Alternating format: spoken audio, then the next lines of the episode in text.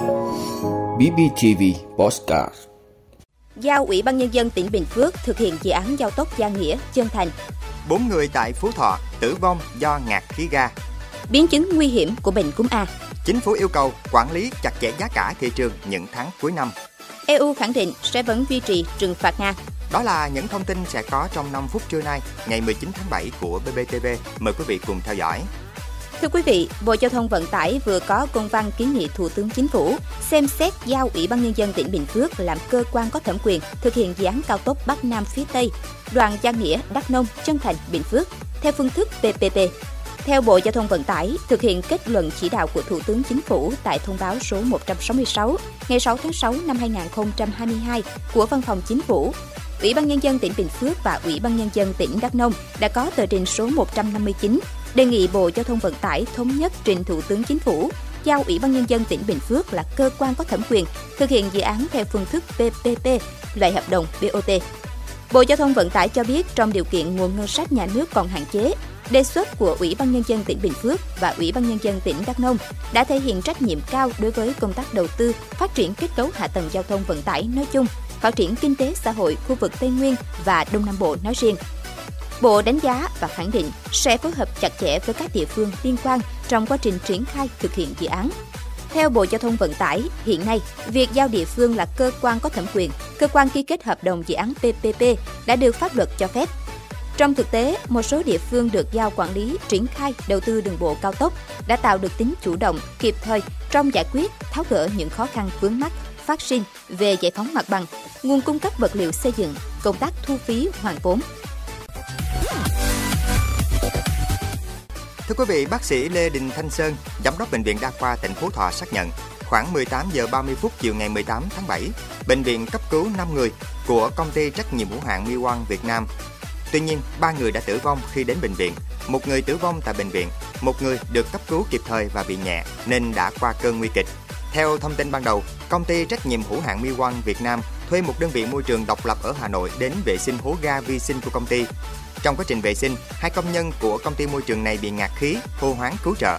Nghe thấy tiếng hô hoáng dưới hố ga, ba người lao động thuộc bộ phận lò hơi của công ty đang làm việc gần đó đã đến và nhảy xuống hố ga ứng cứu. Tuy nhiên, cả năm người đều bị ngạt khí, ngất đi.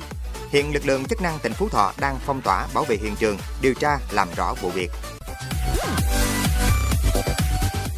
Thưa quý vị, theo Tổ chức Y tế Thế giới WHO, bệnh cúm A là loại bệnh nhiễm trùng hô hấp cấp tính do virus cúm A gây ra và rất dễ lây từ người bệnh sang người lạnh thông qua các giọt bắn nhỏ khi nói chuyện, khi ho, hắt hơi hoặc lây qua tiếp xúc với một số đồ vật có chứa virus qua bàn tay đưa lên mắt, mũi, miệng. Không chỉ người lớn mà trẻ nhỏ cũng là đối tượng mắc cúm A. Các bệnh nhân cúm A nhập viện đều trong tình trạng sốt rất cao, mệt mỏi. Cá biệt có người bị viêm phổi, suy hô hấp, các bệnh nhân có ở đủ các lứa tuổi. Triệu chứng ban đầu của cúm A tương tự như những bệnh nhiễm trùng đường hô hấp cấp tính do tác nhân khác, đó là sốt, viêm đường hô hấp như ho, hắt hơi, sổ mũi, đau họng. Tuy nhiên, ngoài các triệu chứng ban đầu, bệnh nhân mắc cúm A thường sốt cao 39 đến 40 độ C,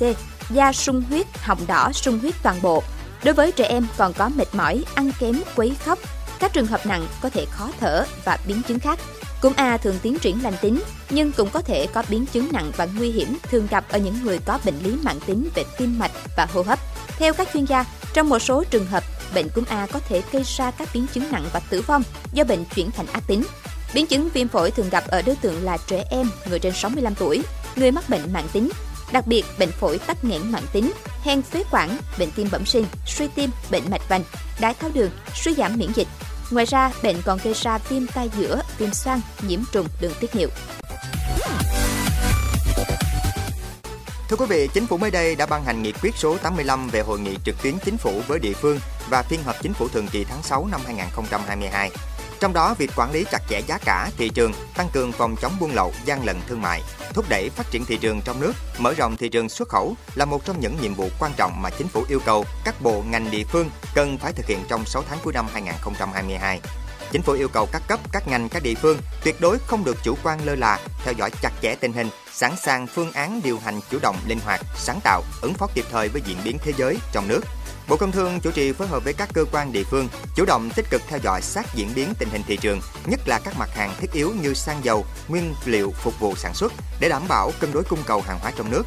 Bên cạnh đó, Chính phủ yêu cầu Bộ Công Thương chủ trì phối hợp với các cơ quan địa phương thường xuyên đôn đốc kiểm tra để sớm đưa vào vận hành các dự án trọng điểm trong lĩnh vực điện, dầu khí, công nghiệp chế biến, chế tạo. Chỉ đạo các doanh nghiệp ngành năng lượng có phương án vận hành hiệu quả, tối ưu công suất nhà máy, góp phần bảo đảm nguồn cung nhiên liệu thiết yếu như xăng, dầu, điện, than, nhất là bảo đảm cung ứng điện trong thời gian nắng nóng cao điểm năm 2022.